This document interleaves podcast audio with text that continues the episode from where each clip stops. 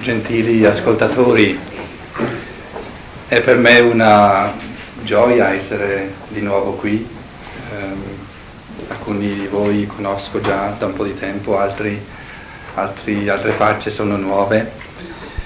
Uh, il tema di questa sera è di nuovo un invito a tuffarci insieme in qualcosa di molto bello, anche di molto profondo, qualcosa che ci tocca tutti da vicino, non soltanto perché eh, ogni adulto è stato bambino, ma anche perché in qualche modo ogni adulto, ciascuno di noi, in un modo o in un altro ha a che fare con bambini. Viviamo in un mondo dove i bambini sono presenti, anzi eh, potremmo augurarci che sia un mondo in cui i bambini sono sempre più presenti Viviamo in un mondo in cui il mistero della nascita non si esaurisce e quindi veniamo sempre di nuovo confrontati con questa realtà dell'iniziare una vita terrena. Siamo tutti eh, confrontati con il mistero dell'educazione, della cosiddetta educazione. Cosa vuol dire accompagnare questi passi esteriormente vacillanti del bambino, esteriormente vacillanti interiormente forse di meno, forse meno vacillanti. E che cosa può provenire a noi da questo tipo di accompagnamento, da questo tipo di confronto? Il tema di questa sera prevede eh, soprattutto eh, una, una riflessione su due aspetti dell'educazione quindi del cammino del bambino l'aspetto morale e l'aspetto religioso. Naturalmente se ne potrebbero prendere tanti, presumo che eh, la scelta di questi due aspetti eh, abbia considerato il fatto che in questi due aspetti c'è la sostanza della realtà di un bambino, nel risvolto morale e nel risvolto religioso, perché ogni essere umano ha in qualche modo il presentimento che di fronte a un bambino ci troviamo davanti al religioso per eccellenza, a ciò che è religioso per eccellenza. E di fronte a un bambino abbiamo davanti a noi qualcosa di profondissimamente morale, dove la questione morale si pone in un modo molto radicale. Perché se noi non consideriamo più come morale e come religiosa la realtà del bambino, allora ci resta da chiederci che cosa mai sarà più morale e religioso per noi. Quindi vedete che questi due aspetti della realtà morale e religiosa e anche del cammino morale e religioso di un bambino e della responsabilità morale e religiosa dell'educatore questi due aspetti toccano qualcosa di estremamente importante e ho pensato che potrebbe essere utile a tutti noi cercare di distinguere o perlomeno di chiederci che cosa è morale e che cosa è religioso. Perché queste stesse parole, questi concetti non sempre sono chiari, soprattutto per l'uomo d'oggi. Immagino che se avessimo posto questa domanda a un medievale, a un, uno scolastico, un tomista, eh, qualche secolo fa, avrebbe forse riso o forse non avrebbe capito che ci siano degli esseri umani che non sanno distinguere questi due aspetti. E invece per noi oggi non è così facile. Come orientamento generale penso che si possa dire che il religioso, la dimensione religiosa riguarda ciò che è spirituale nel cosmo, ciò che è eterno per natura sua. La dimensione religiosa riguarda il rapporto con l'invisibile. Naturalmente eh, non intendo dire che queste due sfere sono talmente separate l'una dall'altra che non hanno nessun punto di contatto, sono certamente realtà che eh, si intessono l'una nell'altra, ma è bene saperle distinguere. La dimensione morale invece è più prettamente umana, La dimensione morale della vita è la dimensione del giusto rapporto tra esseri umani. Questo è il centro della morale. È chiaro che la morale ha dei risvolti religiosi, che la dimensione religiosa ha degli aspetti morali, ma come punto di partenza penso sia importante eh, distinguerli bene. Naturalmente eh, è facile per tutti noi vedere come nel corso della tradizione, e viviamo tutti con un fardello di tradizione alle spalle, Nietzsche ce l'ha ricordato nel suo scritto eh, sul, sulla storia, che ogni essere umano ormai va eh, camminando con un fardello che lo lo acciacca. Nel, nel corso di questa tradizione il nostro rapporto con ciò che è morale e con ciò che è religioso è diventato molto problematico, o perlomeno lo è, lo è diventato per molte persone, forse non tutte, o forse possiamo dire le persone che con questo rapporto dell'esistenza non hanno ancora nessun problema, per queste persone forse i problemi devono ancora venire. Ed è questa un po', questa un po l'esperienza di tutti noi, che dobbiamo riconquistarci a partire da noi stessi, a partire dalla nostra libertà, dal di dentro, sia la conoscenza del religioso e del morale, sia poi in piena libertà il rapporto che vogliamo avere con questi mondi. Potremmo anche dire, eh, ma qui mi servo maggiormente di una terminologia della scienza e dello spirito. Suppongo che in questo contesto in alcuni di voi si può presupporre una conoscenza della scienza e dello spirito, in altri, negli altri perlomeno una certa apertura a sentire, perlomeno inizialmente come informazione di che cosa si tratta. La scienza dello spirito, che io ritengo un dono eccelso fatto all'umanità in questo secolo, che ancora attende di venire eh, afferrato dalla libertà degli esseri umani. Sono ben pochi coloro che hanno colto questo impulso finora. La scienza dello spirito parla di un livello spirituale del cosmo, di un livello animico del cosmo e di un livello corporeo del cosmo. E questa tripartizione è un primo approccio, naturalmente le distinzioni possono sfumarsi ulteriormente, ancora molto di più. Ma questa triplice eh, collocazione degli esseri che sono nel cosmo è molto importante, perché ci sono eh, realtà di natura spirituale, ci sono realtà di natura animica, quindi dell'anima, ci sono realtà di natura corporea. E Qualcuno di voi forse l'avrà già eh, sentito da me, ma ritengo sia sempre importante, soprattutto per coloro che sono un po' nuovi, perlomeno con alcune parole eh, enucleare la differenza, la distinzione tra anima e spirito, perché è molto importante. Vedremo come eh, nello sviluppo del bambino la prima fase, il primo settennio, fino a sette anni, dove questo cataclisma corporeo eh, avviene, che noi chiamiamo la seconda dentizione, la dentizione permanente.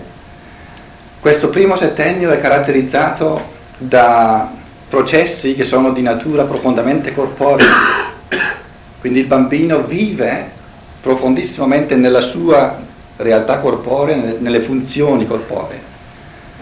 Naturalmente questa realtà corporea come ogni realtà corporea, è profondissimamente intrisa e compenetrata di spirito.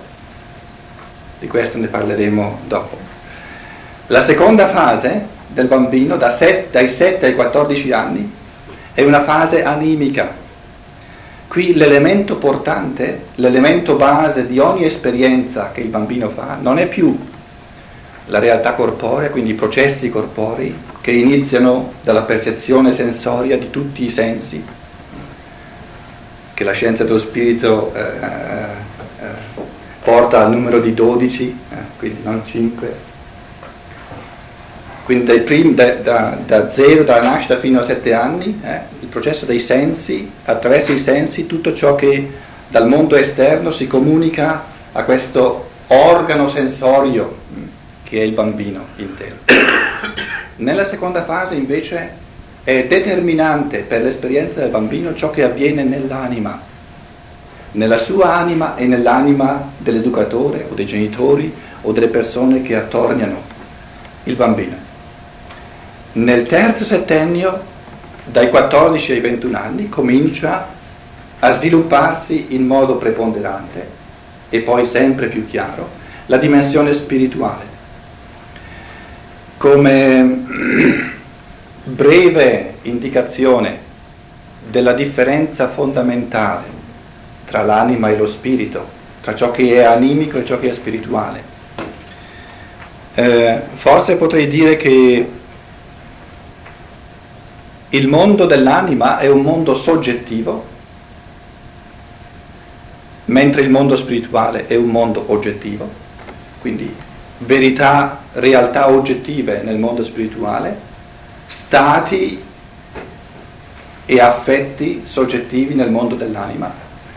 Un'altra differenza fondamentale tra ciò che è spirituale e ciò che è animico è che lo spirituale è di natura permanente, Ciò che è animico è di natura transeunte, transitoria, effimera. La gioia che avevo ieri forse non c'è più oggi, o il dolore che c'era ieri oggi non c'è più. Quindi i sentimenti vivono in una realtà, in un elemento ritmico che mutua, che, che eh, ha la flessibilità del tempo, quindi non è permanente. E ci sono altre, altre differenze tra ciò che è anima e ciò che è spirito. Forse queste due bastano e sono così fondamentali per farci individuare due dimensioni del tutto diverse nel cosmo, la dimensione spirituale e la dimensione animica. E direi non c'è meno differenza tra l'anima e lo spirito che non tra l'anima e il corpo. E per, eh, naturalmente per una umanità che parla dell'essere umano soltanto in termini di anima e corpo, immaginate quanto diventa difficile analizzare una realtà dove la distinzione tra anima e spirito diventa così importante.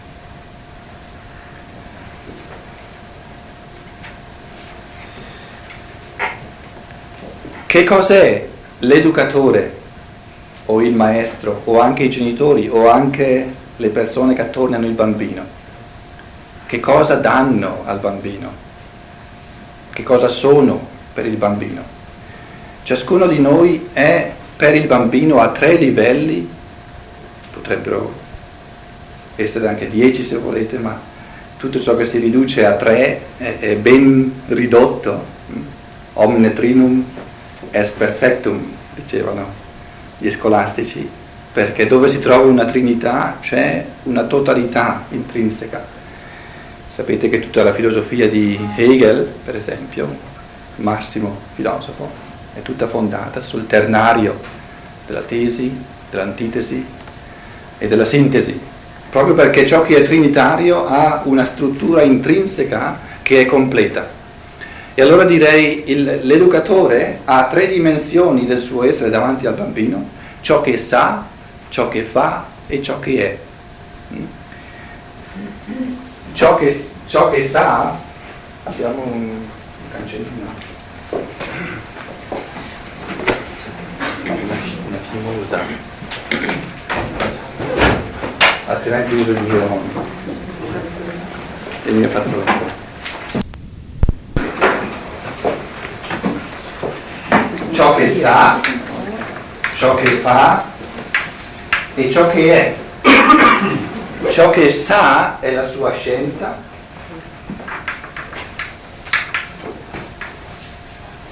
ciò che fa la chiamerei la sua moralità, la sua dimensione morale. In ciò che lui fa c'è la morale dell'educatore e in ciò che è c'è la sua dimensione religiosa. Ora, da un punto di vista della scienza dello spirito, bisognerebbe avere il coraggio già in partenza di dire ciò che il maestro, l'educatore, l'insegnante sa ha quasi nessuna incidenza sul bambino. O forse sarebbe più giusto dire non ne ha nessuna. Ciò che si sa comincia ad avere una certa incidenza dopo i 14 anni, una certa, ma non prima dei 14 anni. Prima dei 14 anni ciò che il maestro sa praticamente non ha nessun influsso, nessuna incidenza sul bambino. Invece un'enorme incidenza sul bambino ha ciò che lui fa, perché ciò che lui fa è già un'espressione del suo essere molto più intima, molto più vera che non ciò che lui sa. Voi sapete che ciò che noi impariamo teoricamente, accademicamente, spesso non ha niente a che fare con ciò che noi siamo. Eh, impariamo pacchetti di, eh, immagazziniamo pacchetti di scienza, quindi delle nozioni, questo, questo erudizionismo, ma questo livello qui si è sempre più staccato nell'essere umano negli ultimi secoli da questi altri due livelli, per cui ciò che una persona sa mi dice ben poco, poco o nulla su ciò che questa persona è e su ciò che questa persona fa, opera nel mondo circostante. Il modo di comportarsi, invece, eh, ciò che fa è il suo modo di comportarsi, è già un'espressione del suo essere che, è, che non può essere arbitraria e che quindi già indica la realtà spirituale che il bambino ha davanti a sé. Se vogliamo, in ciò che il maestro fa si esprime la sua realtà animica in ciò che è invece si esprime la sua realtà religiosa, il, su, il centro del suo essere, il suo io vero e proprio, la sua individualità perenne, eterna, ciò che Aristotele chiamava l'entelechia della persona umana. Entelechia viene da en telos echo, cioè ciò che ha in se stesso il suo compimento finale, quindi che già anticipa la somma totale delle sue manifestazioni. In ciò che il maestro è, è l'influsso più profondo, più assoluto, più eh, massiccio, se volete, eh, più brutale, che l'educatore, il maestro e anche i genitori, ripeto, si tratta sempre di tutte le persone che hanno a che fare col bambino perché eh, voglio tenere presente che non ho davanti a me soltanto maestri e maestre, ma anche persone che hanno a che fare col bambino ad altri livelli. Quindi in questa dimensione qui, in ciò che noi siamo, abbiamo un influsso enorme.